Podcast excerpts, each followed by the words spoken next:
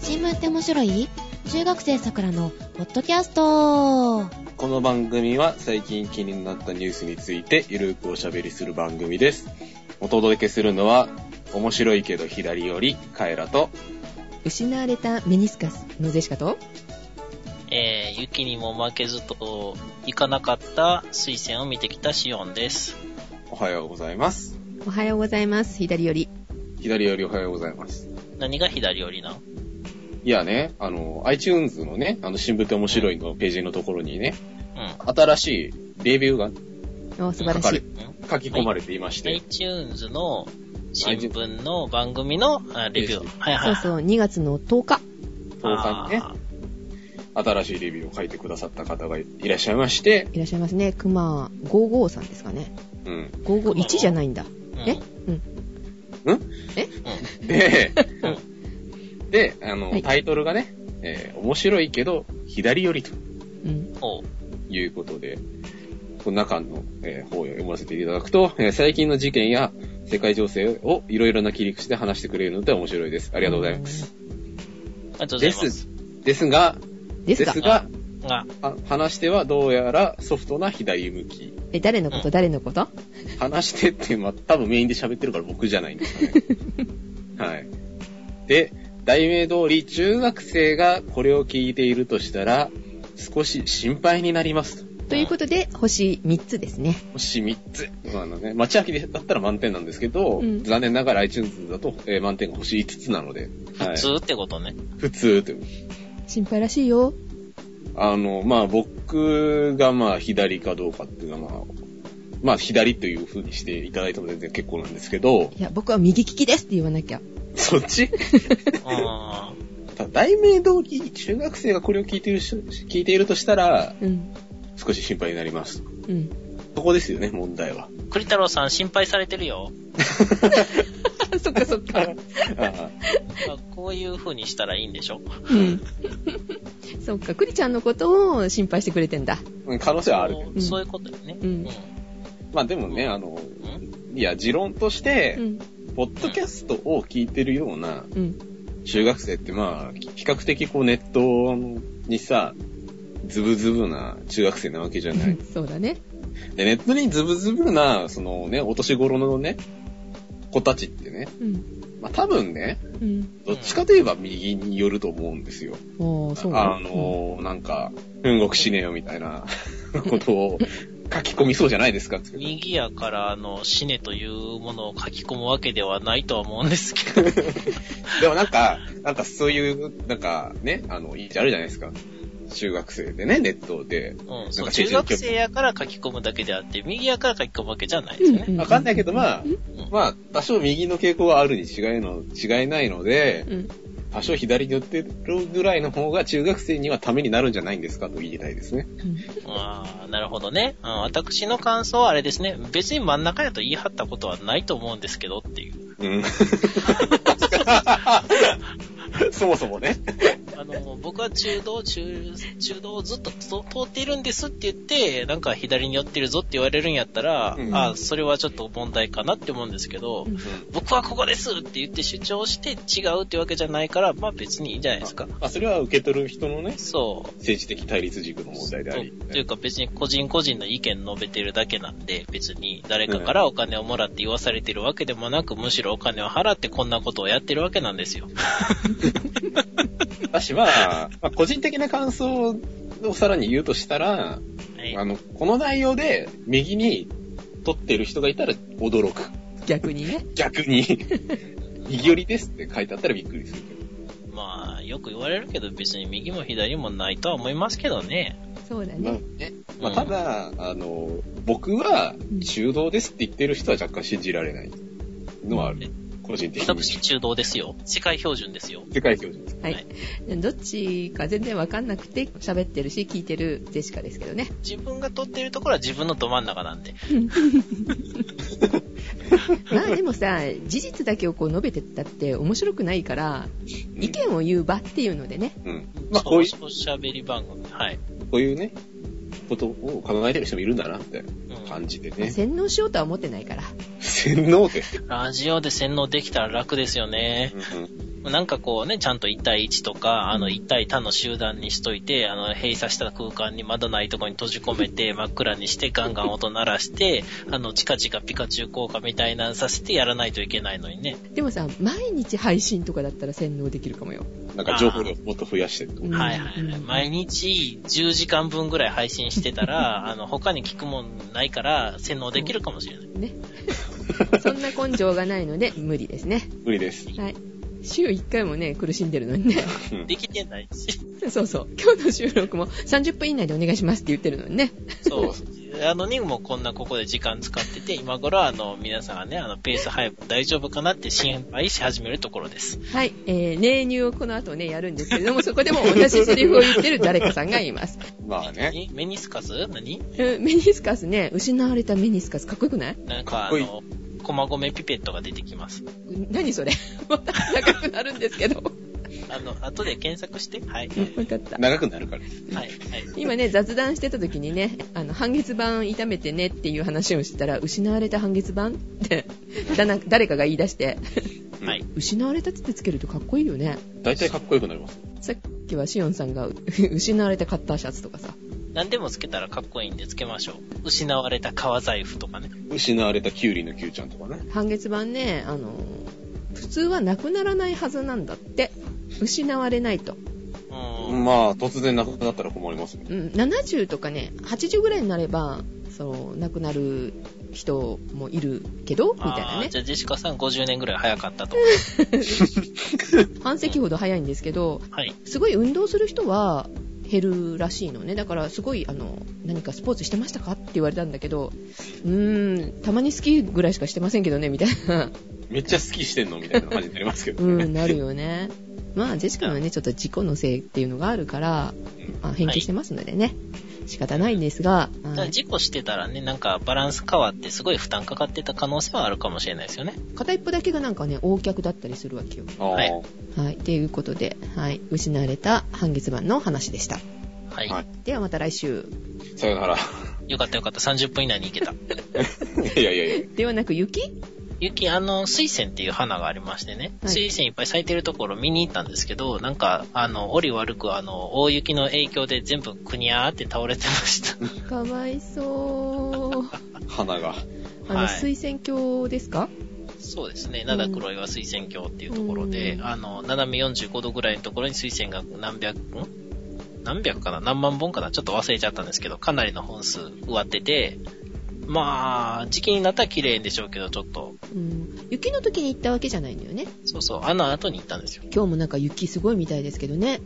こっちね、大変ですよ、もう。陸の孤島ですから、今。我が家は。サイレン、サイレントヒルはどうなんですかサイレントヒル雪降ってないでしょ、そっちは。おーい。え あかん、メニスカスだけが英語にしかなってない。 静岡をね、英語にね、しようとし てね。うん。なサイレントヒルってなんかあるんやろかって、 怖い映画でなんか舞台になったのか。うん、あ、あります、あります、ありました、ありましはた。いゲームの元です。はい。逆にゲームの方は静岡って呼ばれてたりしますけどね。で、陸のことは大変なことになったと。うん。あの、電車もバスも、えー動かないと。車でもしかもあそこ、坂道多そうやから、なんか下の定時路になってるところの下のね、なんかこう、商店とか民家に突っ込むんじゃないですか、下手したら。うん、突っ込む金やからみんな。てか、もうそもそも車自体もうん出せないので、埋まって。 あーどこに自分の車があるかわからないと。そこまでではないけど。 そうなったらもう打つではないですけど。まあ、そうなったら多分みんな許してくれるよ。すいません、出勤できません、みたいな。うん、で、いいと思うけどね。しおんさんとこは降ってない。あーかなり降りましたけど、今晩のやつでは積もらなかったですね。べちゃ雪やったんで。朝、会社に行く時もぐちゃぐちゃやな。これは知ってる知ってる。積もらへんパターンや知ってるって思いながら行ってました。えっ、と、重たい雪なのかな今日、今日っていうか、今回のは。カイラ君とこも。先週よりは重たいかなっていう感じはするけど、破壊力的な意味では今週の方がすごい。アーケードがなんか崩れてたよね。そうそうそうそうそう。まあ、かなり、あの、こちらも、風は強いのですっごい音がしてるけど、雪がなくてね、楽ですね。いいですね。はい、もう春が近いなと思ってます。 何その、なんか、わあ、もうすぐ春だ、みたいな、絵本みたいななん世か界ご観っ。つい強引にまとめられました。はい。 ということで、今日の話題ですが、まあ、あとね、20分以内にまとめなきゃいけないんですけど、違うよ、15分だよ。 15分か。 そんな話をしてる暇すらないです。ないですけどね。いや先週に行われた都知事選の話題ですよ。もう終わったんだ。えああ、終わったんや。まだね、うん終わってないねって先週は言ってね。 先々週だっけ先週だけど、一応結果が出ましたということで、うん。はい。えー9日に投開票があって、えー元厚生労働大臣の、えー、舛添洋一氏が当選したと。ああ、あの朝までファミコンやってた人ですね。あわかんない人は、あの、調べてください。はい。で、まあ、舛添氏は、福祉も経済も防災もオリンピックも東京を世界一の街にするという初心を述べたということで、まあ、舛添さんがですね、今回圧倒的な、えーまあ、得票数を得て当選したと。あ、いいですかはい。初心表明すっごいふわっとしてましたね。まあまあ、よもやね、あの、こんなざっくりしたことしか考えてないわけはないだろうと思ってホームページ見たんですけど、まあホームページもまあ、詳しいページには詳しいこと書いてあったと思うんですけど、まあその一番大見出しのところを読んでいくと、えーまあ史上最高のオリンピック・パラリンピックで東京の魅力を世界へ発信するとかですね、うん。まあ大災害でも打ち勝つ都市にしましょうとか、えー東京の技術力で経験で世界一安心安全で快適な街にしましょうとか、うんで命を育み、命を見守る思いやりとぬくもり溢れる福祉にしましょうとか、うん中小企業の育成で世界をリードする産業人材都市にしましょうとか、えー世界に通用する人材の育成と骨太の教育改革、日本人首都東京の誇りを持ち世界で活躍できる人材育成をしましょうとかですね、まあ、うん似たり寄ったりだったっていう。うんあの大体ね、スローガンとかキャッチコピーで形容詞が入るやつはダメです。なんとかのような、みたいいやいや、あの、美しいとか、骨太なとか、な。うん。ああいうのが入ると大体ふわっとしてきます。うん。うん。うん。あ、スローガンキャッチコピーはあれですけど、政策提言とかやったらもうダメですね。まあね。うん。で、今回都知事選なんですけど、他に主要候補としては、えー元日弁連会長の宇都宮健治氏、えー共産社民推薦のうん。方ですね。から、えーまあ噂の元航空幕僚長の玉上俊夫氏、えー元首相の、えー細川森博氏などがいて、まあその候補を破っての当選と。あれドクターとか、ま、まあいや、いいわ。はい。いつもいるからいいいです。です。おなじみやからね。でね、まあやっぱり選挙楽しいなと思ったのが、まあ選挙広報と政見放送ですよ。うん。うん。まあ、マックとドクターが、まあ、一番の見どころであるんですけど、今回どうでした、今回はね、あの、マック赤坂は微妙に新ネタを盛り込んできて非常に良かったと思います。ネタってない いや、スマイルセラピーの新しいなんか宣伝をしてましたよね。や。はい。都知事選、出てみたいですかはい。まあ、出てみたいという方はですね、まあ、いろいろ要件あるわけですよ。あの、こういう資格を満たしてたら選挙に出ていいですよという。あー、出てみたい。はい、シオンさんで考えてみましょうか。じゃあ。まず、あの、キャッチコピーは、あの、東京を東京一の街にします。いいですね。1分の1ってことですね。そうです。でですね、まず東京都知事選に立候補するには、えー、日本国籍を持ってること。持ってますか日本人ですか確認したことはないですけど、多分あります。はい。から、えー、満30歳以上であること。あ、ジェシカダメだ。ああ、残念。足りない。うん。いけてるいけてる。シロさん、あの、兵庫の方にお住まいですけど、あの、はい都民である必要はないので、うん。立候補できます。え、国籍と年齢だけはい。まあ、あとですね、うん。供託金。これ必要ですね。まあ、供託金っていうのはですね、選挙に立候補するためにですね、まあ、その選挙ごとに決められたお金をですね、法務局に供託しないといけないと。だから、デポジットというか、戻ってくるのあのですね、ある程度の一定得票数を獲得すれば戻ってくるんですけど、その一定得票数を下回ると、帰ってこない。募集。シュートですね。 ほう。で、まあ目的としてはですね、あの、立候補者の乱立を防ぐためと。うんだからですね、その選挙出て名前を売ろうとかですね、まあいますけど、まあうんあの、いかんせん金持ちだとまあこれは通用しなくなるんですけど、うん。ああの、いまあそういう売名行為を、の候補者を減らして、まあ有権者が選びやすいような環境を整えようと。うん言うのが一応、供託と、供託金の目的でして。金持ちの売名はええんやけど、貧乏人の売名はダメだということですね。そうですね。まあ、金持ちは貧乏人より少ないはずなので、はい。まあ、ある、ある程度の効果は果たしてるであろうと。うんはいで、今回都知事選の場合はですね、300万円うん。候補者の得票数が、えー有効投票総数の、えー10分の1に、えー満たないと没収になります。で、まあちなみにですね、まあ供託金いろんな選挙で変わるんですけど、うんえー一番供託金の金額が、えー高い選挙はですね、えー衆議院選挙の比例代表うん。が600万円、供託金の没収ラインが当選者の2倍を超える人数分だそうです。うんで、一番金額が安いのが0円。え、ゼロにもあるのえー町村議会の議員ですね。あーもらえるやつはないのマイナスはないんですかマイナスはないです。もらえるのはないです。もははいらい。はえいるのはいはい。で、今回都知事選300万円ですね。えー残念ながら、えー没収になったのが、家入氏という候補がいたんですけど、この方の、え8万8936票以下12人の供託金が没収されたそうです。あーかわいそうに。んこの人も含める。あ以下ですね。以下、以下、うん難しいんですよね。 2万日本、うん、日本語の、あのー以下には、同じは入ってないんですけど、算数とか数学用語には入ってるんですよね。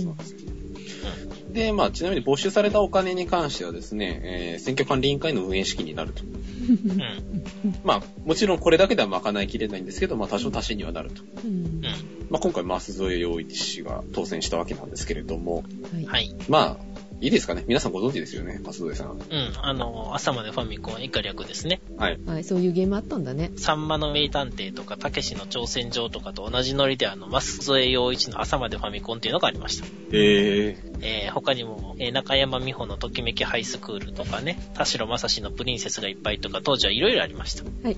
ー。はい。はいですね。でなんか、もともとこの人はなんか国際政治学者だったそうですが、こはい。今回の選挙に関してなんですけれども、まあ、先週雪が降ったということで、非常に今回、えー投票率が悪かったと。ああ、そうだ、おカイラ君行ったの行きましたよ、一応。 う雪の中うん。一応こ、これで、いや、ちょっと天気悪かったんで行きませんでしたっていう、ちょっとね、かなりルール違反かな、みたいな。まあ、あのーね、全く交通ができないぐらいやったんですいませんっていうんやったら別にいいですけど、まあ、あの、青森県酸ヶ湯状態ではなかったので、あの、はい一応、選挙に行きました。はい。逆に雪国やったら雪対策できてるから大丈夫なんですけどね。そうそうねまあね。でですね、最終投票率が、えー、46.14%。う。うんん4割強です。で、えー前回が平成24年の選挙だったんですけど、えーこの選挙を、えー16.46ポイント下回ったと。前回ってあの、面白くない選挙ですよね。カイラ君がギリギリ、あのいや、いけなかったやつ。そうそう、投票できひんわ言うてたやつですよね。そうそう。で、今回の46.14%っていうのが、えー過去3番目の、えー低い水準となったと。ちなみに、えー土曜日には、えー都心で45年ぶりに25センチを超える積雪があったためと。うん。いうことで、えーこの、えー積雪をですね、えーなんか影の権力者による、えー気象操作であるとうんうん。おっしゃってる方がツイッターに、えーいらっしゃいまして、非常にその頭の柔軟性が羨ましく思いましたね。うんすごいまな。あ多分、できんことはないはずなんですよ。あの、人工降雨装置とか降雪装置で、ただ上空で確かなんか爆弾爆発させるとかなんかいろいろしなあかんかったはずなんで、うん。発射の形跡がなかったんであればちょっと難しいかなと。うん。か、新しいテクノロジーを獲得してるかどっちかですね。あー、なるほどね。うん。うまあね。まあいいんですけど、はいん。はどいっ。ちでも。 で、まあ、今回一応都知事選ですね、あの争点というか、まあ一応、メインイシューですね。となっていたのが、えー少子高齢化対策だとか、えーうん防災ですね、地震が、首都圏の地震がえー迫ってるじゃないかということで防災だとか、うんあと、東京オリンピックですね。2020年に向けてどういうことするんですかといったところで、まあ、いろいろ争点が上がっていたと。うんで、まあ、舛添氏は、えまあ、オリンピックをきっかけとした街づくりを掲げていることで、まあ、選挙戦を優位に展開していったと。まあ、あとその、厚生労働大臣の経験があるので、まあ、福祉雇用も、まあ、できますよと。うん一応、まあ、顔も売れてるし、みたいなところで、まあ、選挙戦において優位だったと。えー厚生年金の時にね、失敗してるのにね。ねなんか成功したイメージがないです。え。ねうんで、あともう一つその大きい話題としては原発ですね。この番組でも何回か出てきましたけどえ。う。んはい。あれですか買い上げするって言ったんですかいや、なんかそういう話はあまり出てこな、出てこなかったですけどあ。そうはい。株全部買えばいいのに。全財産使える。 そうそうそう。そうそうそう。で、細川さんっていうのは、えー小泉純一郎元総理の支援を受けて、原発即ゼロを前面に打ち出した選挙戦を展開したんですけど、まあ、いまいち盛り上がらなかったと。え、その人は没収されたんですか細川さんはセーフ。ほうほはい。で、えーまあ、一応まあ、いろいろ原因はあるんじゃないかというところで、まあ、言われているのが、えー反原発候補ですね。原発反対と言っている候補が、えーその細川さんっていう人と、あと、もう一つその社民系の、えー支持を得ている、えー宇都宮さんですね。う。うん。で、二人できちゃったので、その反原発票が、えー割れたため、あんまりこう、なんていうのかな、選挙戦として盛り上がらなかったんじゃないのという話は上がってるんですけど、うんその反原発候補である、えー宇都宮市と細川、えー元総理大臣の、えー票を足しても、えー舛添さんには足りないと。ダブルスコアぐらい、ダブルまでいかないけど、まあ、半分以下ぐらいかな。半分以下で一緒や一緒いや。半分ちょっとぐらい半分ちょっとぐらいかな。まあはい足りないんですよ。はい。うん。で、まあ、マスさんに関しては、まあ、一応立場としては、えー今日から、まあ、原発をすぐゼロにはしないと。で、まあ、30年から40年ぐらいでなくしたらいいんじゃないのみたいなことを言っているので、まあ、基本的に原発をなくすつもりはあんまりないんじゃないのかと。はい。まあ、いかんせんね、自民公明が支援しているので、うん。まあ、エネルギー政策的には、まあ、自民と公明党のスタンスを取るんでしょうが、というところですね。で、まあ、あと、えーはい。なんか、つまんないですね。面白くなかったですね。非常に出来レースな選挙でしたね。で、キレースっていうか、なんか、賭けにならない感が、プンプンしますよね。うん、まあ、無難というか、 ね、うん。で、キレースは一応、ほら、あの、裏でもう決まってるレベルの陰謀説が大好きな人が、あそっちの意味になっちゃうんで。まあまあね。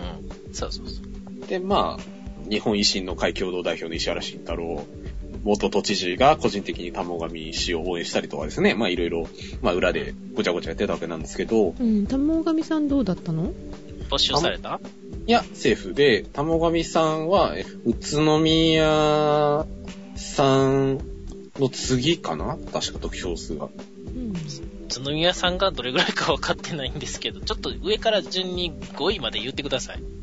順位は順位はえー1位の舛添さんが、えー211万2000票。えー宇都宮さんが98万2000票。細川さんが95万6000票。えー、田上さんが61万8000票。うーん。まあ、鈴江さん圧勝だね。圧勝200万票取ってますからねあ。あ、こうれは。ん ?200 万票は都民の何割だ ?6 分の1ぐらいかなはい。 ?1000 万ちょいぐらいですね。う。うんん。そんなもんですかね。うん。まあそんな感じなんですけど、うんはい。今回まあ、去年か、あのネット選挙、ネット選挙運動が解禁になったので、基地選でもそのネット選挙運動が、まあ取り入れられた選挙になったというのが非常に特徴で、今回は。え、あ、じゃあ、はいツイッターでつぶやいてる人とかもいたのそうそうそう。結構つ、このツイッターで、あうの、ん選挙運動やってる候補者がたくさんいて、うん。そのツイッターのデータを分析している、えーサイトがありまして、おうかつ政治家 .com とかいうサイトでですね、うんまあ、いろいろ分析をしていまして、うん。候補者のツイッターにおける露出割合とかですね、うん。まあ、どれだけツイートしてるのとか、いろいろあったんですけど、その露出割合に関してやっぱりその、まあ、ネットでは玉上さんが結構出てると。うん。うん。まあ、さすがですね。うんう本人のアカウントの内訳で見ていくと、投稿数では、えー宇都宮氏が一番多くて、リツイート数だと家入氏。で、メンションだと細川氏。うん。非リツイート数ですね。リツイートされた数に関しては、まあやっぱりこちらも、えー、タモガミさんが圧勝してると。どういうふうにあの得票数なのか。まあなんか面白いこと言ってるからじゃないですか。はい、まあ宇都宮候補が接戦して、後半ちょっとその家入氏が伸ばしたと。うん。ん。うん。で、まあ、総合的に見ると、まあ、ツイッターにおいては、まあ、タモガミさんが、まあ、非常に活躍していたことになると。反応があったから、これはいけると思っただろうね、玉神さん。まあ、思ったろうし、その、まあ、いわゆる高派の皆さんも非常にツイッター界隈で盛り上がってたと思うんですけど、うん。まあ、蓋を開けてみると、まあ、60万ちょい。で、まあ、その候補者の中で、一番そのなんかネットどっぷりみたいな、えー、選挙運動を展開してたのが、家入和馬氏ですね。誰その人知らない。この人なんか実業家らしいんですよね、もともとは。もいじめだとか引きこもりを経験してから、22歳でインターネットサーバーの貸す会社を立ち上げて、う、うん、 29歳でジャスダック市場に、史上最年少で上場を果たしたとかいう方だそうで、あの、バックに堀江貴文がついて、今回選挙に出たと。うん、うん。まあそこら辺の人なんだなという感じで。うんで、まあ、その選挙運動っていうか、まあ選挙に立候補するきっかけを、まあ本人曰く、まあ1000リツイートされたら出馬するって冗談半分でつぶやいたら、30分で1000リツイートに達したのがきっかけですと。それが動機えーただお金がないので供託品ないわってつぶやき続けたら、堀江さんが俺貸すからという感じ、ツイッター上で絡んできてマジっすかみたいなみたいなことをええ話しておられます。で、実際、その選挙資金に関してはですね、彼はクラウドファンディングという方法でネット資金を集めたそうで、もううんうんえ寄付されるってことそれ寄付っていうか、まあなんか、まあネット上で不特定多数の人から資金を集めるシステムのことをクラウドファンディングっていうんですけどう、ん今回選挙資金を4日間で700万集めたと。すごいねで、これは政治資金規正法に関してどうなんですかというのがすごく気になったんですけど、うんえー、党の選挙管理委員会曰く、入江さんと食事する権利などがついているので、媒介契約と言えますから、規制はかかりません。まあそんなんつけてあんだなんかつけてあるみたいですね。うーんまあ、今回、その、家入氏が、まあ、割となんか面白い、まあ、面白いかどうかはまあ個人によるんでしょうけど、まあ、面白いなと思ったのが、うんえー、政策を集める受信型のネット選挙を立ち上げて、えー、政策をですね、自らは主張せずに、ツイッター上で、えーこういうことをしてほしいんですっていうのを募集して、それをまとめ上げて、おううん。えーまあ、選挙戦中に発表すると。で、あとその Facebook だとかを通じて、ボランティアを募集したりだとか、うんネットに依存した形の選挙運動を展開したと。すごくネットを使ってますねなんだけど、結果、蓋を開けてみたら、8万9000票。で、玉神さんの61万票に続いて5位と。すごい差があるねそその玉神年男の61万から一気にガンって下がって、ん家入り8万、ドクター6万4000みたいな。うんドクターすごいじゃないですか。そうドクターがすごいの か、家入りさんがこけたのか、いまいちこう、なんか、いや説明しづらいんですけど。あのー じゃあ今から文句言いますんで、聞きたくない人は、あのー2分ほど飛ばしといてください。はいあのーすっごく古いタイプの政治ですね。あこの家入りはい。がと。うん。自分でロックスっぽ何もできひんから、お何も言うな、あの、俺にを信じろ、俺にあの投票しろって言ってるだけで、あの、それを昔の人はオブラートに包んでてやってただけで、あの、さらけ出したっていう以外に、あの、対して新しいところは何もないです。うんこれを新しいとか言ってる人がいるのを見た瞬間に、あの、すごいなんか、あの、暗淡たる気持ちになりました。う。うんん。だから昔の人やってそんなロックスっぽ政治なんかできないけども、あの、ビッグになりたいとか、あの、金儲けしたいとか、いろんな理由があるけれども、一応政策を提言して、こういうことが求められているであろうっていうところにリーチしてやるわけなんですけど、それをなしにすると。うんうん。でそれは自分の信用とか自分の人柄に入れてくれって言ってるだけであって、あの、非常に古いタイプです。使ってるツールが新しいだけ。器が新しいだけ、飲み物一緒です。はい。どうん。うそれをあ新しいと思う人は、あの、ね、勉強してください。やってみようかなって言ったらねお金も集まり人も集まりってでもすごいなってジェシカは思ったけどね、だからそれは人望だけで政治をやるというので、だから古いと言ってるんですよう。ん、でも人口があったかどうかはまた別なんだよねこうネットに群がる人たちってねまあね、うん。なんいや、だから、うん、それが票の数につながらないだけであって、うん一定数の活動資金や活動能力が得られる程度にはあったということですよあね。ーなるほどね、うん。うんああ、なるほど。ちょっとお祭り的な感じがする、うん。てか、その本人自体も、うん、今回ツイッターフォローしててずっと見てたんですけど、そう、知ってたんや。暇そう、やなんかはい、そう、なんか、不思議なことやってる人いるなと思ってうんはい見てたんですけど、本人が自らお祭り化しようといううん。うん気配はあありました。見てうて。んうんうん。まあ、若者よ選挙に行こうぜみたいなことを割とメインで主張はしてました。うんうんだって食事をする権利とかってねうん。うんオフ会的ななんか、それやったら、オプーナを買う権利を与えようぐらいでいいじゃないですか。えなんでもないです。は。はいい調べてください。はい。でまあ、ただ、ネッと選挙運動を解禁しようっていう流れがずっとあった中で、うんはい。こういう選挙運動を展開したらいいんじゃないのって、まあ思ったとか妄想した人ってのがある程度いるはずで、この人だけじゃなくてね。うんうんで、まあその中身が変わらず、なんか外見だけ新しいという話もあるんですけど、はい。まあ、選挙戦という言い方ではなく政治運動として、うんこういうことをまあ実践したっていうのを、いう風な見方をするとある程度功績あるのかなと。あ、うん。政治活動としてはいいと思います。うん。選挙運動としては、あの、全く新しくないと思います。うんうんううんん。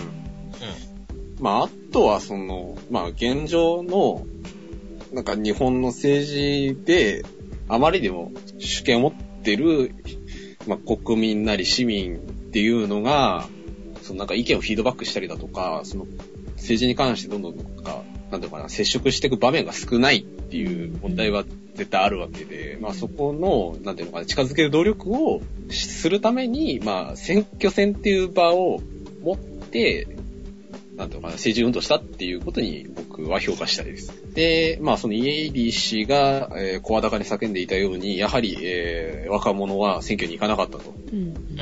あ、2012年12月に行われた前回の投票率が、えー20代が46.5%、まあ30代が55%からどんどん上がっていって、まあ6 50代になると70%、60代も75%。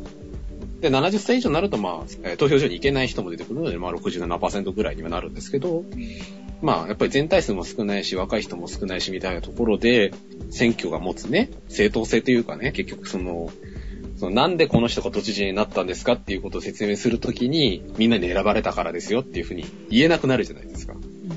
あの、46. 何パーセントとかで。で、しかもその自治株しか応援してませんみたいな。あの、まあ別にね、他の人は、あの、白紙委任してるだけで、うん。誰でもいいよって。っていうところでまあね、選挙って何なんでしょうねっていう話もあるんですけど、でも、ほっとってもなんか、ね、世代によって、だんだん投票率上がっていくっぽいから、あの、あとは、もっと楽しいもんだよっていう教育面とかインフォメーションを変えていくのとか、あとは無義務化するしかないですかね。行けと。うん。行かなかったら、あの、君は何かの権利を失うんだよぐらいの。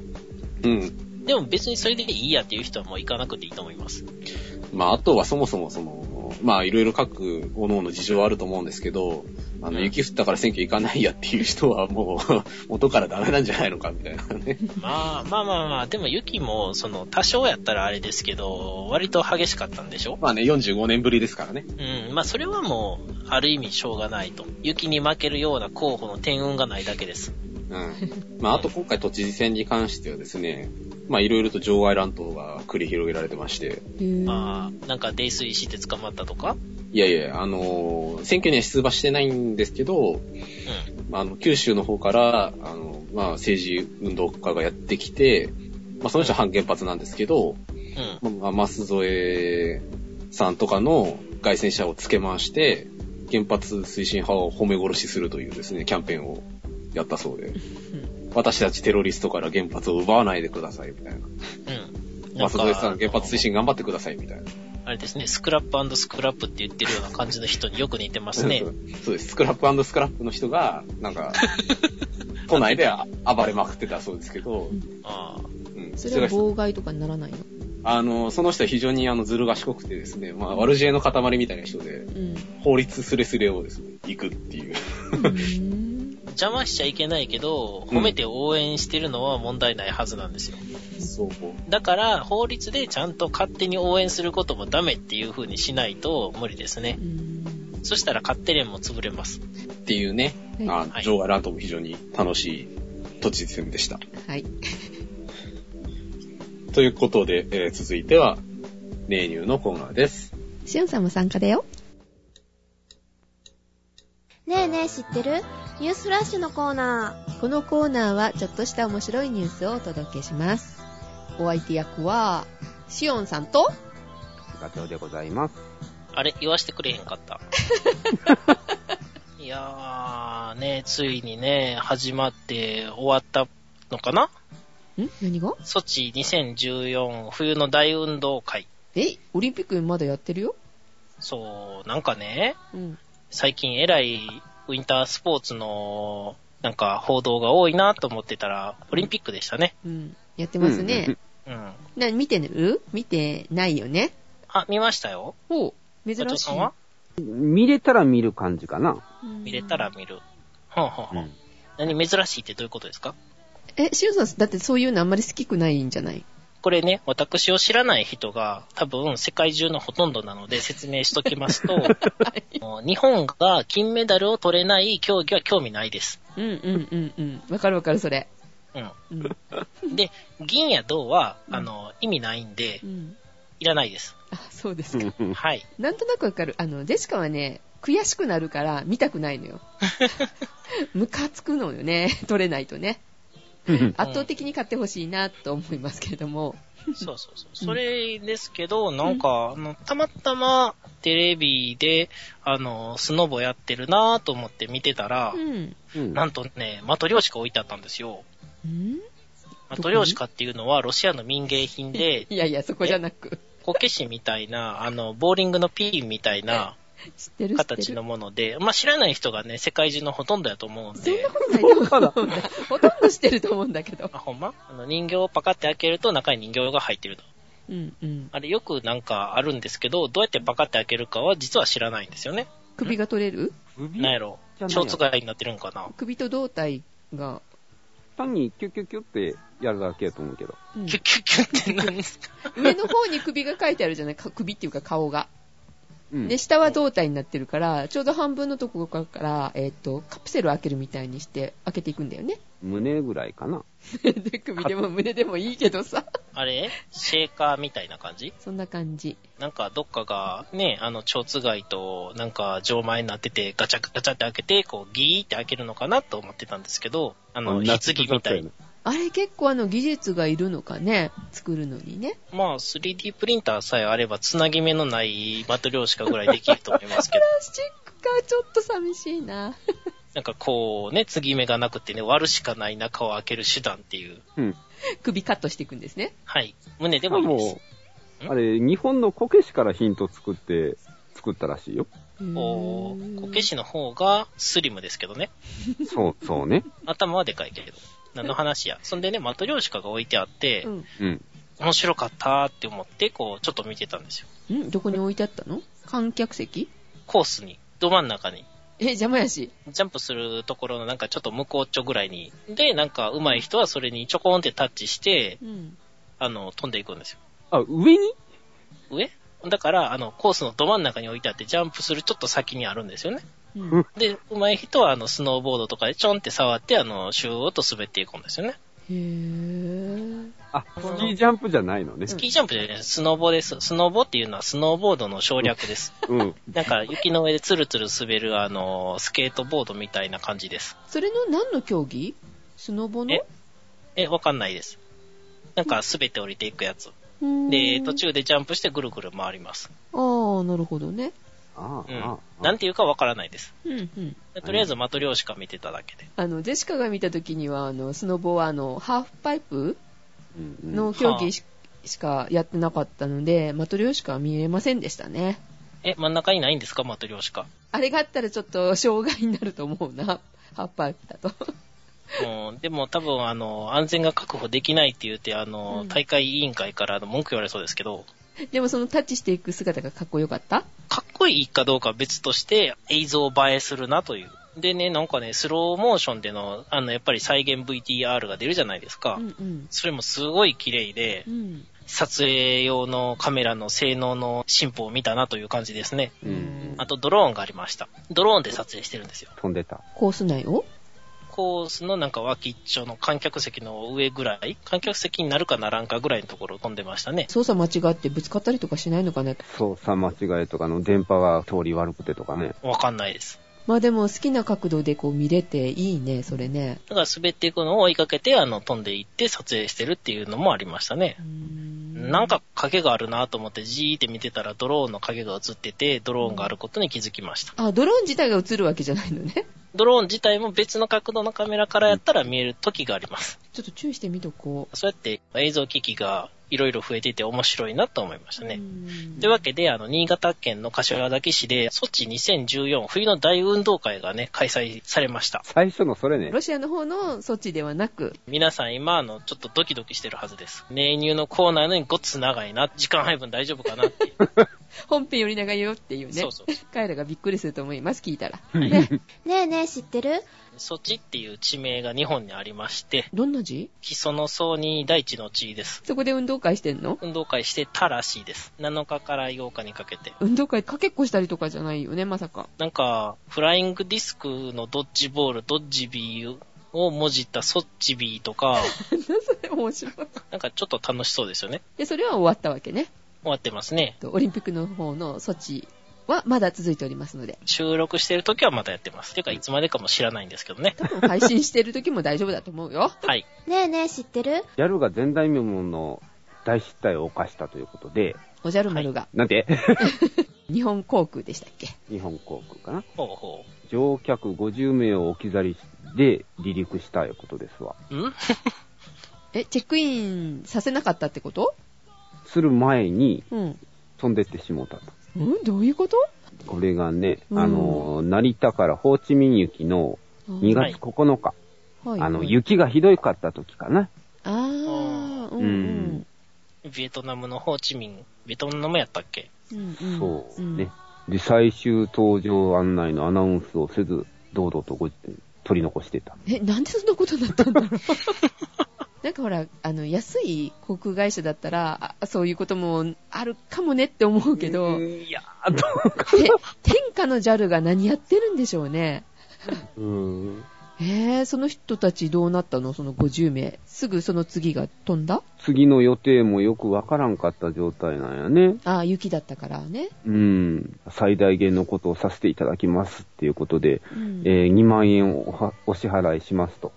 えーん交通費と今日の宿代にしてください。飛行機はご自分で空席待ちをしてくだ さい。いつになるかはわかりません。いやいやいやいや、そんなお金渡すんじゃなくって さ、飛行機やっぱり手配してくれないと困るよね、これね。キャンセル待ちで取れるのが1週間後や12日以降になるかもしれないという噂も飛び交った。なんと、2万円じゃちょっと割に合わないですねっていうね。まあ、そうこうしてて、うんい2万円ではなく4万円にしますということで、なんか、対応間違ってませんそれ。うん間違ってるよね。ホテルも取れるかどうかわからんような状況やったみたいで。で、寝袋を持たされて、うん飛行場内で寝てたらしいよ。ひどい。これ は、うん。なかなか。うんてか、今までなかったんですね。数人置き去りというのはあったかもしれんけど、大丈夫じゃる。なんでそんなことになったかいうとう、ん。二つほど理由があるのかなうん。乗務員の運行制限、まあ、国交省の許可を受けた飛行勤務時間、えーおよび目的地の空港運用時間の定めに従い、航空会社として、えー出発予定時刻までにお手続きを終了せざるを得なかったと。とは言うても、ね、手続き終了してないじゃないみたいな。でうん、搭乗手続き終了するにあたっては、まだお手続き済みでない、えーお客様に対してのお声掛けや搭乗手続き締め切りのアナウンスが十分でなかったこと。まあ、でも、ミスって大体、そんなもんないやろっていうのが2つ3つ重なって発生しますからね。え、乗客の方もじゃあ遅れてたってこと到着が。あの、到着がってチェックインするまでの。間に合ってなかったのかしら、これって。えー17時55分発の予定だったのが、まあ、大雪ほか複数の、えーまあ、飛行機同様3時間遅れた、なっていたということで、うん。えーちゃんとした、あの、発射の予定がわからんかったんでしょうね。だから、飛べるようになりました、いうことでアナウンスすりゃええのに、せんかった状態なんちゃうかあ、な。そういうことか。うん。大事な仕事だったらさ、大変だよね。訴える人も出てくるかもよ。ね、まあね、そういう人もいたから、ていうかこれでね、あの、死ぬ人もいるかもしれないじゃないですか。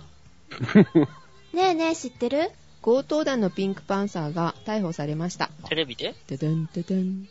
ててん。あんまりやると、なんとかラッコが、今ね、多分ね、音痴だったから大丈夫だと思いうます。ん、行楽かもしれません。なるほど。ピンクパンサーっていう映画がありましたよね。なったね。はい。うん。あの映画ではなく、本当の強盗団。モデルはあれなんだろうね、多分。ピンクパンサーっていう映画の中で、ダイヤモンドをうん。化粧品の中に隠して奪うっていうのがあったんだけど、うん。ほう。それと似たようなことをしたのね。ダイヤモンドの指輪を容器に隠して取ってったっていうことうんをこの強盗団がやったので、ピンクパンサーっていう名前がついたみたいですよ。ああ、あーそれは、警察がかな警察がか、それとも報道があーうあー、あーん。自称やとちょっと痛い人ですよね。 そうだね。人、人かどうかは、人々かどうかわかんないですけど。人々ですね、なんか200人ぐらいいるみたいよ、構成員すがご。いな。これまでも、あの、何回か捕まったりとかはしてるんだけども、うん。なんか聞いたことあるかもしれない。4、5年前になんかピンクパンサーがっていうニュースがあった気がしますね。そうですね、2007年でした。おうもう、もうちょっと前だ。このピンクパンサー、2004年にもやってるんですけど、日本でうんね、総額35億円の宝石。2007年の時には、2億8000万のティアラとネックレス。あー日本で。日本で。うん。かっこいいのが、うん人は一人も傷つけてない。ほうほで、誰かがこう警察に捕まったら助けようとすると。う。う。うんっていうところがちょっとかっこいいかなって思いますけどね。そのうちの一人が捕まったそうです。っていうか、ピンクパンサーを知らなかった私。ん。傷つけないということは、この最初の UAE で起きた事件は強盗ってなってるけど、強盗じゃないのか強盗は強盗じゃないのただ、相手を、あな、の、ああ。傷つけてないというか、殺したりとかはしてないという、うんちょっと映画をもう一回見たいなと思いました。え、そこパンサーと言って、戦車の方が浮かびますね。ハンターね。はい。で、シオンさん、補足があるそうですね。補足というかね、ジェシカさんが、こないだ、なんで、捕鯨船、船がハラール認定証をもらえたかっていう疑問に思ってたと思うんですけど、うん。食べ物というか、獣に関して、取ったものを、あの、屠殺する方法が厳密に決められているんですよ。屠殺する。屠殺っていうのは、ぶち殺すっていう意味ですね。うん。はい。その中で、まあ、業者さんとか、そういうところだったら、苦しまないようにしようとか、あとあとね、美味しいようにしようとか、うんいろいろ工夫をするんですけど、まあ、そのうちの方法の一つみたいなものやと思ってもらえればいいんですけど、はい。殺し方に正規の手順がありますと。なので、うんその手順に乗っ取っていない屠殺者は、あうん屠殺をされた動物は食べちゃいけないんですよ。なるほど豚はそもそも、あの、イスラ、イスラムね、イスラムの方で決められてるんですけど、豚はそもそも汚れた動物やから、あの、食っちゃいかんよというのがあって、その他にもいろいろ規定があって、獣は取った後に、あの、何やったかな、アッラーの名を唱えて、屠殺しなければいけないみたいな規定があったはずですね。じゃあ、クジラ取るときも、お祈りしながら殺すってこと取るってことアッラーフアクバルとか言いながら、お祈りしながら、あ の、ありがたく命を頂戴するんじゃないでしょうか。んトロ川がムスリムじゃなくてもええの いいんじゃないですかええのあ、そう。 えいや、殺し方にあの手順があって、うんうんムスリムがやらなきゃいけないって書いてあったら、ムスリムを船員にあの雇い入れればいいでしょ、なるほどねあーなるほうどん。あの、ハラ、ハラール認定を取るために、正規の方法を取ってくださいと。ということなんで、あの、動物ごととかじゃなくって、お店ごとになるんですよね。じゃあ、その船が認定されたっていうのもそういうことですか。はい。よく間違われるのが、豚がダメなんだろっていうのが間違いですと。あ豚はもう汚れてるからダメだっていうことですね。そこも勘違いしてた。んヒンズー教みたいに牛は神聖やから食べちゃいけないやん。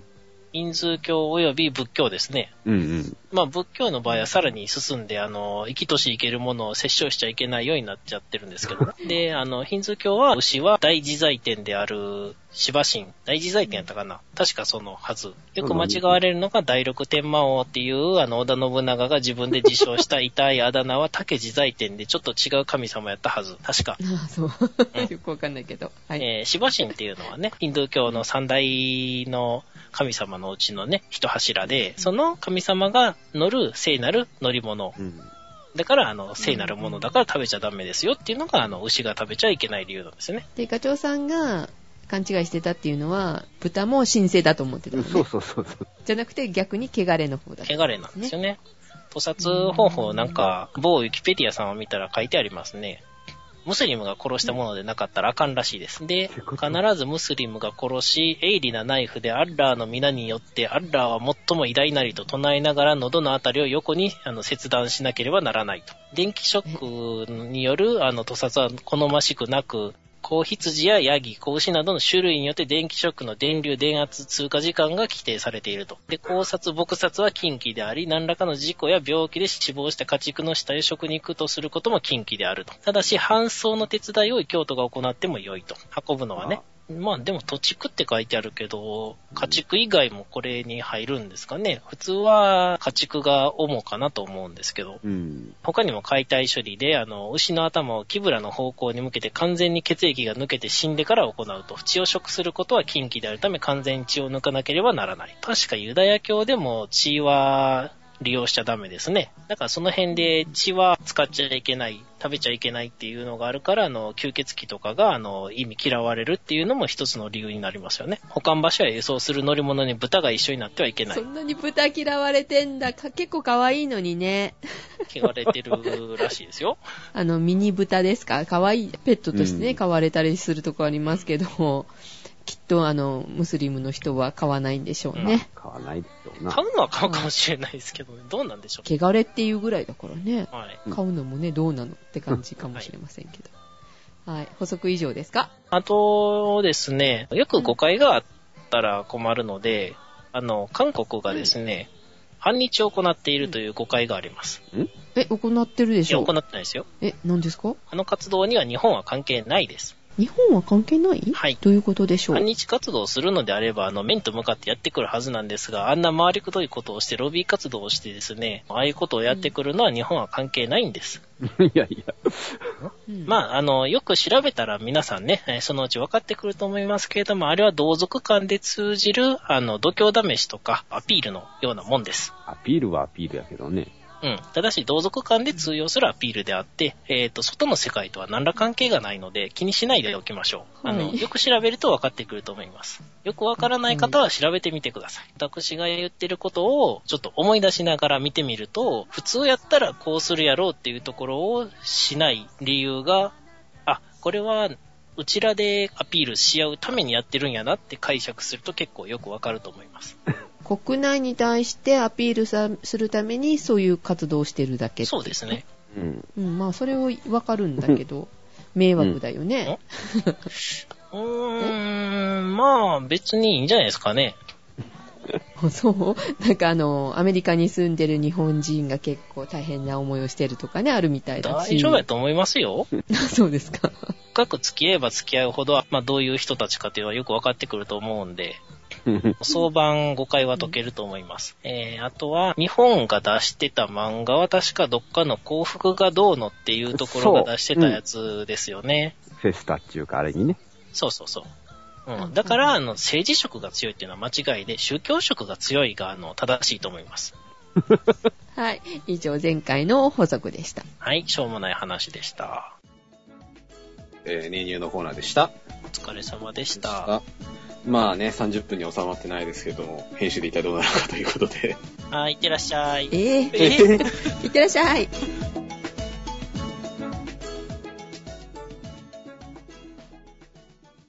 でね、愚痴聞いてくださいよ。うんどうしようかな。長いからね、今でね、ようやくあの、本編が年入に対抗できるようになったと。日。長さ的にね。 はいうん。それはいいんですけど、この間ね、古本市場行ったんですよ。ほでね、あの、プレステ2のデュアルショックコントローラーのなんかちょっといい感じのやつを買おうかなと思って、うん今更プレステ2のあの、アクセサリーを見に行ったんですよ。 4 4がが出て発るのに売される月に。 PS3 でもなく、はい。う。で、売ってなかった。売ってなかった。いや、売ってるんですけど、うんなんか純正のやつがゴロッと一つだけ在庫、一個だけ転がってるようなレベルで、うん。ああ、もうさすがにプレステ2のコントローラーないなと。うん、んないだろうね、2はね。で、D 端子のケーブルがなんかなくなって、あの、コンポジットしかないやって D 端子見ようって思ってもないんですよ。あ、そう。それもないんですよ。ないんだもん。はい。あ D 端子のケーブルどこ行ったんかなっていうのも、まあ、それも失われた D 端子でいいんですけどか、っこいいね。でね、見たら、あの、本当にゲームコーナーが少なくなってて、うんで、違う、その、非電源系のカードゲームとかのコーナーがものすごい拡張されてたんですよ。うんうんうん。で、ついに、ついに最後の牙城である古本市場がゲームを売らなくなっちゃいまして、あんまうりんもう売りがないんだろうね。。ないですしょうね。ねカードゲームはもう、いくらでも利益出ますからね。あの、ちゃんと分かった運営をしたら、外れがない、うんうんうんう。ん、っていうタイプなんですよね。うんでも、本屋でも、うんもうあの、つくももを売ってる本屋がないとか、うん。うん、あの、新刊やのに、うん。あの、注文してる数しか置いてませんよとか、ああ。うんうん、ちょっとマイナーな本になったら全く売ってなくって、うんえっ、、と、君はみだらな僕の女王も探しに行ったのに、あの、半年ぐらい見つからなかったっていうね。注文しないとダメなのね。もう絶対注文買いしまないすっとていう。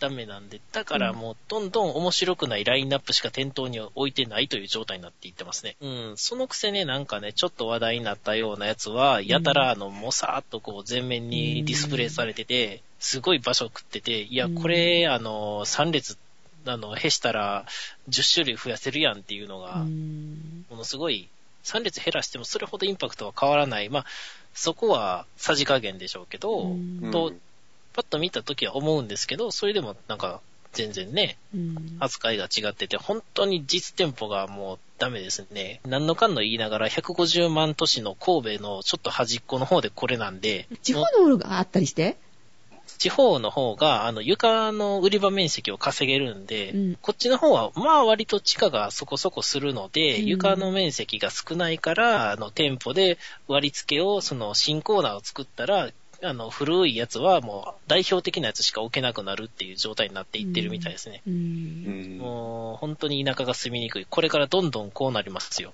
ど田舎の中心街の方が、あの、ちょっとした中核都市よりも住みやすくなっていきます。え、こっちもね、大きい本屋さんなくなりましたね、一軒。あら、大きい本屋もそうだけど、まあ、ちっちゃい本屋もすでになくなりましたもかう、ら。うん。もう小さい本屋さんは探そうっていう気持ちもない。ないだろうなって思ってね、大きい本屋さんも探して、あ、ここいいわ、割と、と思ってたらなくなっちゃったからね。へえ。うんもう、ゲームを買う場所がなくなっちゃいました。うーん、ゲーもうム、ネね。ットでないと買えない。なんか、ちょっとした田舎に、あの、物流センターみたいな店舗構えた方が儲かるんちゃうかなって思いますけどね。う。うんん。で、ある程度、その、ラインナップはあるけれども、うんあの、在庫がなくて出せないやつをメーカーとかに、うんあの、1万単位でロット発注して、あの、新規で作れとかってやって、あの、作った方が儲かるかもしれないですねう。ん。あの私が言ってるやつは、あの、本当にやるときは、あの、ロイヤリティ支払っていただければ、いくらでも、あの、ね、えーアイデア持っていきますんで。はい。儲けるのか。え、わかんない。本当に、その、久しぶりやったんですけど、久しぶりに、でもうゲーム屋さんがないんですよね。だか うらん、ちょっとしたもんが本当にない。あの、これからだって、ゲーム機自体がなくても、うんゲームできるようになる、となると、ソフトって、売り買いされないっていうかさ、あの、ダウンロードの形だよね。うん。そうですね。全部がそうなっていくのかなーってちょっと思いながらね、ニュース聞いてたんだけど、しかもダウンロードって、あの、ちょっと困ったもんでん、ダウンロードを勝手に停止される場合がありますからね。うん、あるね。配信側の都合で。だかうら、ん購入っていうものとはまた違ったその利用券を買うっていう状態になっていってるはずなんで、だから単にパッケージ流通の代わりの購入形式とダウンロードする権利を1年間再ダウンロードする権利を持つっていうような二極化していって、ちゃんとどっちもがある状態になるのがまあ健全かなとは思いますけど、うん。そのフルパッケージの方は自分でなくさんようにファイル管理しろよと、うんあの自分で。バックアップしろよと。そうだねうん、うんそういう感じになっていくと思うんですよね。本屋ってそうですよね。一回買ったやつをなくしたから、あの、一冊くださいって言ったってくれませんもうんん。ねそ。うですね。普通は。古いゲーム機を大事にしとかないと大変だな、じゃあ。はい。ちょっとゲームが趣味の人は都会に移り住むか、あの、いいところをしっかり把握しとかないとダメですね。うん。はい、じゃあゲームの話ね、また、ウーテクの方でもしましょうか。はい。ウテクいつになるんかなはい。 3月かな。 3月、3月なんだ。雪解けの頃に。はい。到達不能点っていうのがあってね、標高3000メートルでね、海岸線から260キロ以上離れたところにあるんですよ。うん。あ、南極のね。南極の。うんで、しかも、平均気温がマイナス40度で、うん平均ね、風速は50メートルを超えるらしいです。人間が住むのにはちょっと向かないですね。結局、ここには行けてないんかいね。いけてますよ。誰いけてるんやね。日本チームが徒歩で到達しました。到達不能点って名前が悪いんですけど、あれ単にあの、海岸線から、その陸地の中で海岸線から一番遠いポイントを到達不能点と言います。なるほど。でね、こないだね、うんゼログラビティをねう、んうん、見に行ったんですよ。おういや、行ってないんですよ。え、え、な、いよく意味がわかんない。何、何、どういうこと シオンさん、難しすぎる話 が。え、行ったけど、終わってたイエス。なるほど。そういうこと。ボムッチっていう私の古い友人とですね、ゼログラビティって面白いらしいよ、見に行かへんみたいな話をしてたんですよ。うんで、私がひどい風邪をひいた後、うん咳喘息っぽくなって、ボロボロになってしまって、1月ぐらいに行こうと思ってたのが全然行けなかったんですよね。うんうんで、1月後半にようやくなんかお出かけできるかなという状態になって、よし、明日行こううとん。うん言ったら、あの、2月1日でですね、終わってた。映画の日やと思ってたら、ゼログラビティっていう表示が消えてましたね。ジェシカのところ、あの、近くではやってましたね、まだ。あの、回数こそこう減ってましたけど、お昼だけとかね、夜だけっていう感じで。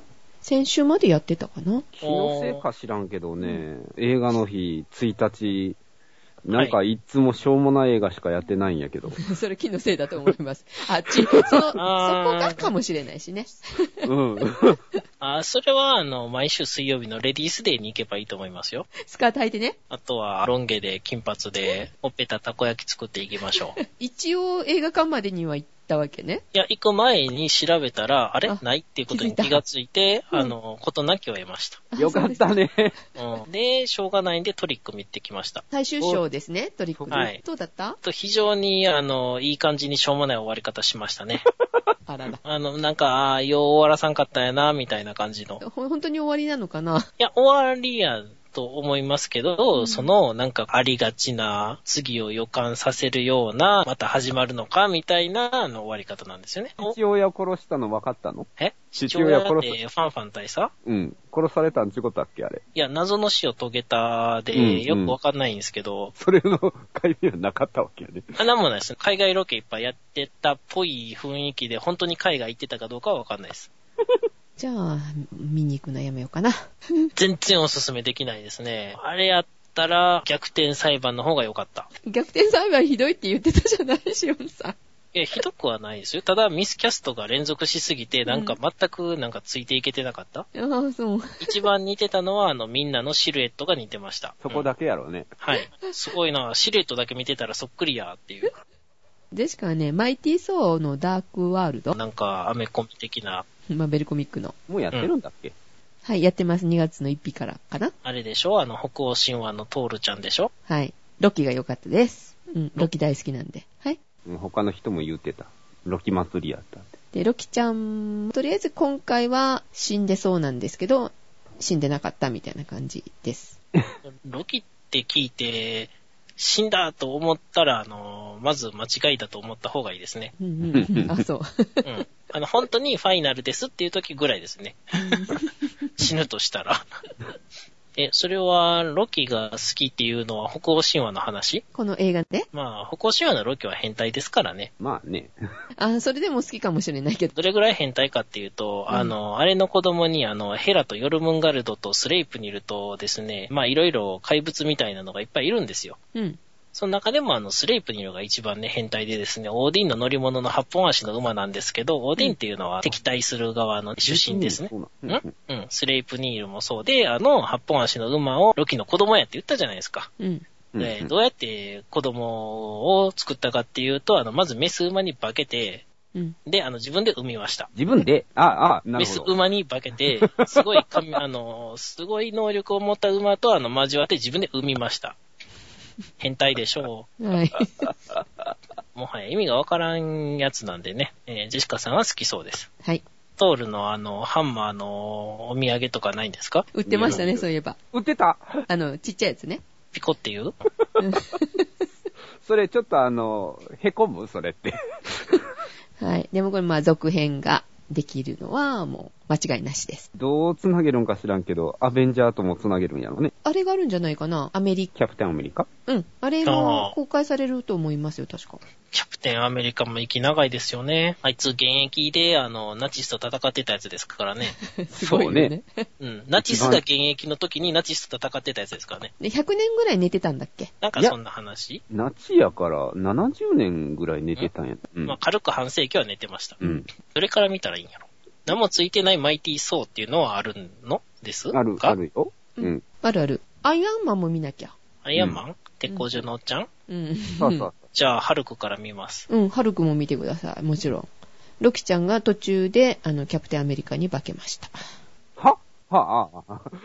意味がわかんないと思う。だから、ちゃんと見てないとね。だから、単体で出てないのって、二人いるんかね、あれって。何え、シルバーサーファーは出てるんですか私の好きなシルバーサーファーは。なんだっけ、それ。え、銀色のなんかテカテカしたコブラに出てくるあの銀色の女の人みたいな感じの あの空中をあのサーフボードで乗り回す謎の生き物です。あ、それはいなかったな。まあ、アメコミで最初にびっくりしたのがあのシルバーサーファーをあのメビウスが嗅いでた時のあの真っ向臭さですね。え、メビウスご存知ないうん。メビウスは、ジャン・ジャック・ジロージャン・ジローっていう本名で、どこぞのアクションスターさんなんかにもおなじみなあの、鳥取県出身の谷口二郎さんの、あの、ペンネームの元ネタになった方です。で、その絵柄は、あの、大友克弘とか、藤原カムイとかに影響を与えてるっていう、フランスのあの、こないだ死んだ漫画家さんですね。えーちなみに娘さんの名前はナウ、ノージカちゃん。えーナウシカと書いてノージカちゃんです。えーさらっと紹介しました。よく考えたらアメコミちゃうな、フランスや。ではまた次回。おやすみなさーい。おやすみなさいませ。